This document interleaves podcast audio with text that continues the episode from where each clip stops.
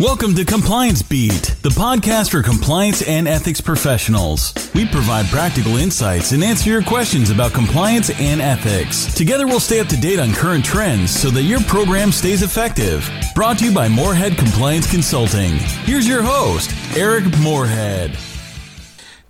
Hi again, guys. Um, so excited uh, for the doings here in the next month or so. One reason in particular is um, getting ready for the 20th annual Compliance and Ethics Institute uh, put on by the SCCE. It's going to be in Las Vegas um, this year. It's going to be live this year. Last year it was virtual. And it's going to be September 19th to the, through the 22nd uh, uh, here, uh, about a month from now. You know, knock on wood, hopefully, uh, assuming things don't get tremendously worse uh, with the pandemic between now and then. Um, I'm excited just potentially for being there in person uh, after being away for uh, two years, but also uh, I'm going to be um, speaking twice uh, during the event. The first time, which I'll talk more about in a subsequent episode, I'm going to be talking about code of conduct, which, as you all know, if you listen to my podcast, I talk about a lot. I'm going to, on Tuesday, uh, September the 21st, uh, at 4 p.m. local time in Las Vegas be talking about lessons from 60 Code of Conduct projects. What are five things you need for a best in class code? Now, those of you who are um, uh, fans of this podcast and listen to this podcast quite a bit uh, have heard me opine uh, quite a bit about codes of conduct over the last five years. Um, but I do have a couple of um, pieces of information I think that are going to be helpful. Uh, so if you are going to be attending in Las Vegas, I'm going to love to see you in person. If not, it is also a virtual session. So if you will go, if you go to corporatecompliance.org uh, and check out the information about this year's CEI, you can find out more about that if you're interested in that particular session. But what I want to talk about today is some interesting new data and some some key takeaways uh, for compliance officers in sentencing commission data. And why this came up and why I was thinking about this is on the last day of the uh, CEI this year, I'm going to be uh, co hosting a virtual uh, session, a breakout session on what's Wednesday, September the 22nd. It's actually fairly early in the morning. It's going to be 8 a.m. on uh, on that Wednesday, uh, the 22nd, uh, and it is we're going to be talking or uh, about looking back and looking forward at the sentencing guidelines. Uh, that's when I say we, uh, I should mention that I'm going to be, I'm very pleased to be joined by, for that session, Kathleen Grilli, uh, the General Counsel of the U.S. Sentencing Commission, my former boss at the Sentencing Commission, uh, who is very knowledgeable, obviously, about the sentencing guidelines and their impact on organizations. Uh, and, and so, in preparing for this event, just a month from now. It's hard to believe it's coming up on us. Uh, the team over at the Sentencing Commission had put together some fresh data uh, for us to uh, present when we're talking about organizational guidelines and the impact on uh, organizations or companies and other organizations uh, that happen to find themselves in the situation where they're being sentenced. Uh, and I've talked about this distinction before. We talk about the sentencing guidelines quite a bit uh, in the compliance context. Uh, and for those of us, for those of us who are new to the area, oftentimes the question is, why are we talking about uh, sentencing uh, when our organization is not in trouble, as far as I know, uh, is not under indictment, uh, is not facing a sentencing? well, as we all know, for well, I say we all, as those of us who've been doing this for a while know, uh, the sentencing guidelines for organizations, and in particular the section of the guidelines that talks about uh, the expectations around compliance, have become, uh, for the, and at least initially back in 1991, uh, so 30 years ago now, is, have, have become de facto the gold standard for expectations around an effective compliance program. Uh, so when we look at sentencing guideline data, it sometimes is not um, right, right on point for everybody because, again, these are organizations that have found themselves to be in a situation where they're in front of a federal judge and being sentenced. Where I find it's helpful, and what I wanted to talk about today, are just three little nuggets of information that come out of the Sentencing uh, Commission's organizational data set that I think can be helpful in sort of illuminating the potential pitfalls, the serious pitfalls, which is companies and individuals finding themselves in front of a federal judge uh, uh, when there's misconduct and when uh, the compliance program uh, isn't effective or is at least not effective enough to catch that misconduct. So I wanted to talk just a little bit about some of those nuggets. Uh, for those of you who are interested, you can go to the Sentencing Commission's website, and that's ussc.gov, ussc.gov. And when you go to their homepage, there's lots of great information on this website, and you can learn more about the organization, the Sentencing Commission, particularly for those of you who are new to compliance and have, you know, heard about the sentencing guidelines and you're probably, if you haven't already, at some point you're going to be engaged in a conversation with somebody, probably somebody on the commercial side, uh, a business leader who says, you know, you've mentioned these sentencing guidelines a couple of times. What are those? Who, who, what's the Sentencing Commission? Why do we care about this? Well, there's a lot of information at ussc.gov that will explain what the organization is, why, why it exists, what's its primary purpose what are the primary purposes of the Sentencing Commission. And also, really importantly, the second tab over on their on their website is the research page. A big, big part of what the Sentencing Commission does is gather data. Uh, sentencing data for both individuals who are convicted of uh, offenses, but also or the organizations that year in year out are convicted of offenses. And so that data is collected and it's reported out to both Congress and the public. And there's a book that is published annually that is available on the website in digital form called the Source Book, uh, the Federal Sentencing Source Book. And that has statistics about all of your federal offenses that individuals um, are going to be charged with, but also has uh, specific data about organizations. And if you look at one of the sub tabs under that research tab, you will see that uh, you can go to the source book. And once you click on the source book, then there is um, a, a, a, entire section that uh, subsection of the source book that's co- that is called organizational offender sentencing data. It's near the bottom of that page once you look at the topics under the source book. But when you open that up, it will then give you all of the tables, the, the data tables that are in that section. There's not a whole lot of them. There's about a dozen of them, but they're very interesting and they provide a lot of, I think, helpful data around sort of the demographics and and the um, the, the, outcomes uh, for organizations that get charged and then uh, end up getting either convicted or plead guilty to criminal offenses. So today, though, rather than do a big deep dive into all that information because there is a lot of it, and I, I may go, I may come back to this and, and do a whole um, episode or two um, on uh, a little bit deeper dive, if you will, on on sentencing data. So if you're interested in that, please do let me know. And as always, you can always contact me at eric at moreheadconsulting.com, or you can contact us on the homepage for the podcast.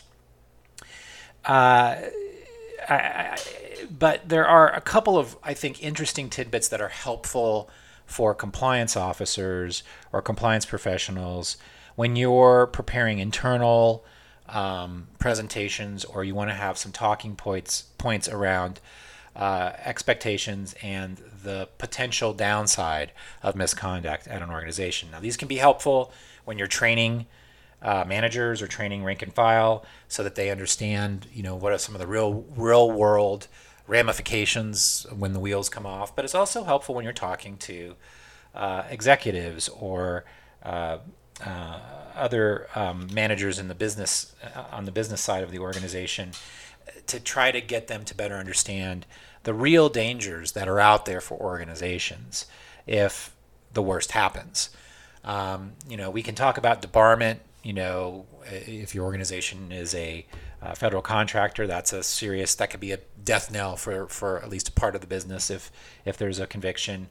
Um, and then generally speaking, we talk about fines. You know, million dollars here, billion dollars there. But it becomes, I think, and I was just talking to somebody about this the other day, it can become sort of background noise. Uh, or in the from the perception of somebody who's listening about Volkswagen, for example, being being um, charged with a crime and and uh, having to pay billions of dollars in fines, that's like a lightning strike. Um, that's a uh, I mean, we read the headlines about these large organizations, uh, and most, um, I think that kind of just rolls off the back uh, of of the audience to a great extent. It's it's it's Volkswagen. It's you know um, Walmart, or or worst case scenario, it's it's the mythical Enron that's out there somewhere in the in the universe, but that doesn't really have anything to do with us, right? And in particular, one thing that I want to point out, and this is true not only in the sentencing data that's available for 2020, um, that is that is available, the most current data that's available from the Sentencing Commission, but this is true going all the way back. I think as far as the data goes, you know, when I was at the Sentencing Commission back in the in the early 2000s or the or the late 2000s rather, uh, I spent a lot of time looking at the organizational sentencing data, and I can tell you from you know real personal experience reviewing a lot of this data, it's pretty consistent um, for the most part year in year out. And one of the things that is really consistent year in year out is the size of the organizations that get uh, in trouble for criminal conduct and end up being sentenced.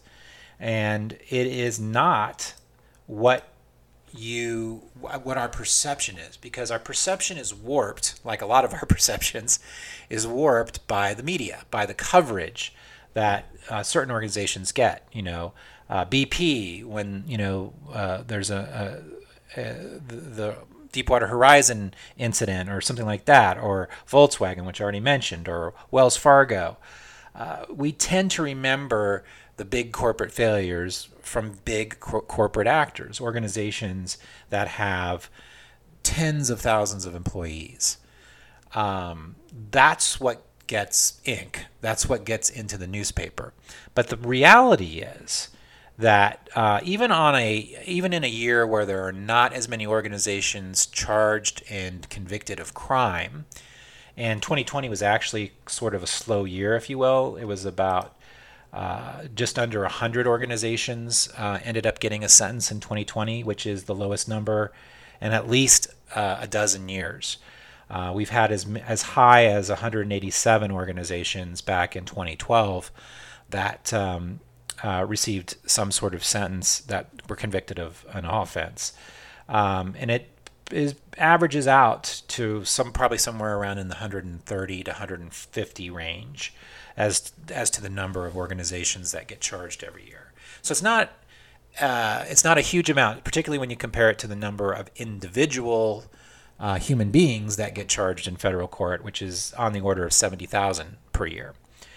Um, but it is fairly consistent. Again, we've had a couple of down years in the last couple of years, and you know, whenever you have a turnover in the Justice Department, and you have different uh, individuals and, and different philosophies uh, that are uh, uh, that are taking hold in, in in criminal prosecution, then you have fluctuations. So it's possible it could go back up again. It may remain consistent, but you know, on average, you have 130, 140 organizations that get charged every year, um, and and no matter how many, um, whether it's you know 102 or 150 or nearly 200 uh, one thing remains true, and that is that the size, the relative size of organizations that gets charged is overwhelmingly small.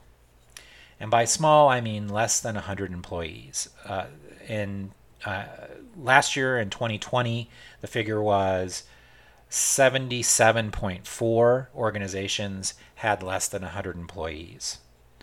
Um, if you add in less than 1,000 employees, you get close to 90%. So most of the organizations that find themselves in front of uh, a federal judge facing the worst consequences, uh, those organizations tend to be relatively small. And I think that is the one, one of the three things that I wanted to talk about today because uh, I think most small organizations don't contemplate this. And when I say small, I'm talking about less than 500 employees, which is, you know, like really small to medium when you look at the overall uh, number of organizations or companies in the United States, for example. Um, that actually encompasses a large percentage of organizations, probably the, the vast majority. Um, but but those organizations, I think, see these headlines that talk about Walmart or talk about uh, uh, Wells Fargo or or or, or even um, you know organizations that don't end up being charged, but but have some sort of um, misconduct or, or privacy breach or data security issue or whatever it might be, they all tend to usually be larger organizations. And so it's sort of overlooked that the real, where the rubber meets the road for real when we're talking about the worst consequences, it's those small to medium sized organizations. So that's the first takeaway. So if you're working with an organization uh, that has you know less than a thousand employees or less than 500 employees, uh, you need to try. You need to you know keep this in your back pocket, dispel that notion that hey we're too small, we fly under the radar. Uh, we're not you know we're not going to attract any attention because we're we're a small fry. That is not the case. That is not the reality that we see when we look at the data. The second piece of information that I think is helpful when you're talking to your stakeholders about the importance of compliance and, and the potential severe consequences of compliance uh, is that it's not just organizations that pay these huge fines and suffer con- suffer business consequences and reputational consequences. There are living, breathing human beings uh, who made decisions or who failed to make decisions or who uh, knew about information and didn't report it or um, uh, actually engaged in uh, behavior that was uh, against the law intentionally, uh, what have you. there are living, breathing human beings who face these consequences too. And if you look at these organizational cases, one of the data uh, data points that the Sentencing Commission collects is the number of individual co-defendants or actual breathing human beings who are charged in the same um, uh, set of circumstances as the organization. And what we find is, again, a pretty consistent number year in, year out. And in uh, in 2019, it was 58.5%, and in 2020, it was 61.7. So it pretty much always lingers on about 60%, or you know, roughly two thirds of the time. There's a living, breathing human being, at least one, maybe many, who are also facing consequences, criminal consequences, facing uh, sentences. let's uh, break it down to what it really means facing federal prison terms for the conduct that also ensnared the organization. I think that's a really important fact that, um, uh, again, good to have in your hip pocket when you're talking about consequences. Is that when the company gets in trouble two thirds of the time, and when we say in trouble, we mean gets in trouble enough that it gets charged and convicted of an offense. So we're not talking about situations where the case was resolved short of a uh, criminal conviction. But when there's a criminal conviction for the organization, two thirds of the time, there's a criminal conviction, at least one, maybe many, for an actual person as well. And that leads me to my third point that I wanted to talk about that I think is really helpful because it leads right uh, it leads right to the follow-up question that. Because what would most of your rank and file managers think when they heard that figure? Well, that's the you know that's the Ken scale the, the that's the uh, uh, Skilling or the Ken Lay or you know the the the the, the Fastow in the Enron situation. Those are those high level C-suite um, uh, executives who uh, either turned a blind eye to the conduct or were responsible for motivating the conduct. Well, again, the data is a little surprising, I think, for people who um, just kind of follow that narrative that is well trod. And the reality is, the majority of individuals, even though these are smaller organizations, the majority of individuals that are charged as co defendants are not considered quote unquote high level. That means they are not executives of the organization. They may have, and they, you know, and to have criminal liability, they probably have some authority to bind the organization in some way, signing contracts or whatever. But they are not considered high level officials. So they're not officers of the organization. They don't own the organization. They're not board members. Uh, they're not considered managers or supervisors because there's a category for managers or supervisors in, when they code this data.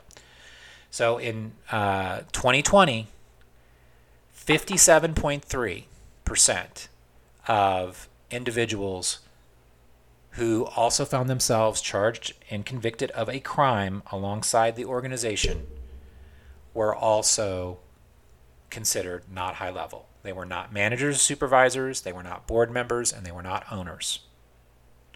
So here's a way to look at it. That's almost 60, you know, that's nearly two thirds there.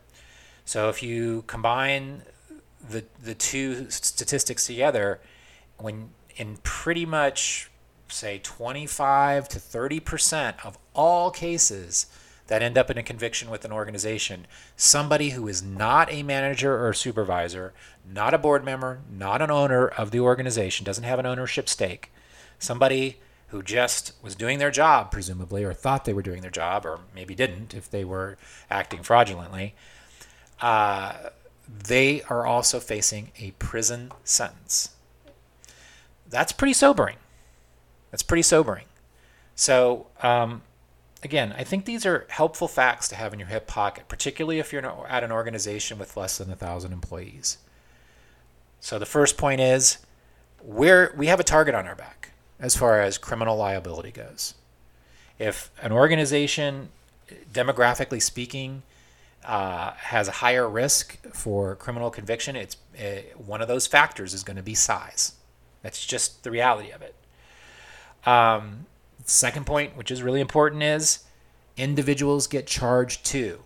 It's not, you know, uh, it's not one in a million. It's, you know, again, I think there's this perception that uh, uh, people who engage in business crimes, you know, get to skate generally, and that's just not the reality. That's that's not the reality of what the sentences look like too.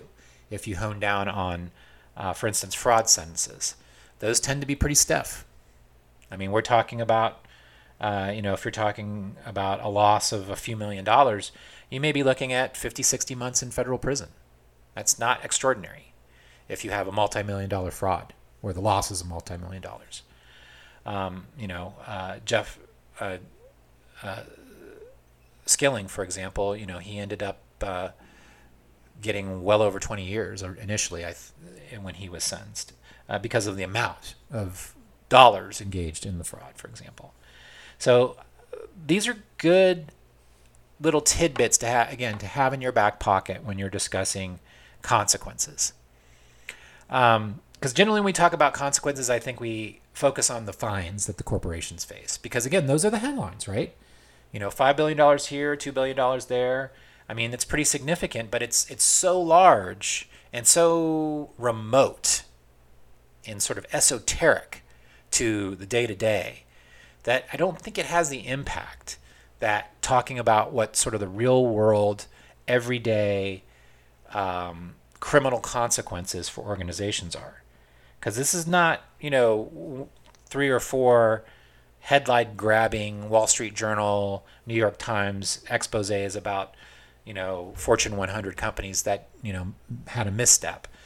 The practical reality, the year in, year out grind is that there's a lot, you know, hundreds, at least at least 100, 130 organizations every year that tend to have less than a thousand employees that find themselves in front of a federal judge, either pleading guilty or found guilty, most of the time pleading guilty, paying a huge fine, having other uh, uh, reputational and and uh, restitution consequences and two thirds of the time, there's an individual right there that's facing not only those financial consequences and reputational consequences, consequences but facing, literally facing prison time. which is, is a very different thing altogether than I think how we tend to talk about these things. Because we talk about reputational risks, we talk about big fines, and we do talk about, you know, you know, possibility of prison, but it's very, again, I think very esoteric, very high level. This is much more concrete, and uh, and I think I think it's helpful uh, to flesh it out a little bit more and make it a little bit more personal, particularly for organizations uh, that are small to medium sized organizations, because that's where the risk is. That's what the data tells us. That's where the risk is for these very severe consequences. So I hope that those small um, data points are helpful. There's a lot of other helpful data, I think, at uh, ussc.gov's website. Go to the research section, look under the source book, and then look for organizational sentencing data there. Uh, if you have any question about any of this, as always, please, please feel free to drop a line to me, Eric at moreheadconsulting.com. Happy to talk about it with you. If you have questions, if you're, you know, for instance, trying to put together a presentation uh, internally on on this information, I'm happy to uh, direct you where you might go to find some more helpful data uh, to make your case um, to to the stakeholders about the importance of compliance and the possible, you know, real world serious repercussions for failures. Um, uh, also, if you are going to be in Vegas at SCCE, I am probably um, right in the process of putting of putting in um, my bid to get a booth. Once I know what number booth that is, I'll probably mention it on a couple of these podcasts so you can come by and see us. Uh, we'll be speaking again on both uh, Tuesday and Wednesday. Uh, so please, uh, if you are either attending virtually or in person, uh, love to have you join us at either one or both of those sessions. Probably going to talk about the um, code section here in a couple weeks. I've been talking about code a lot on the podcast, so I probably should uh, wait another week or two before we have another uh, this you know too deep a discussion in code. But after I put together my presentation for um, lessons learned after 60, 60 code projects, uh, I might go ahead and, and uh, distill some of that for a podcast here in the coming weeks. But until next time. Thank you very much. Thanks for listening to Compliance Beat. Check out our website, compliancebeat.com. This podcast is brought to you by Morehead Compliance Consulting. Be sure to check us out at moreheadconsulting.com.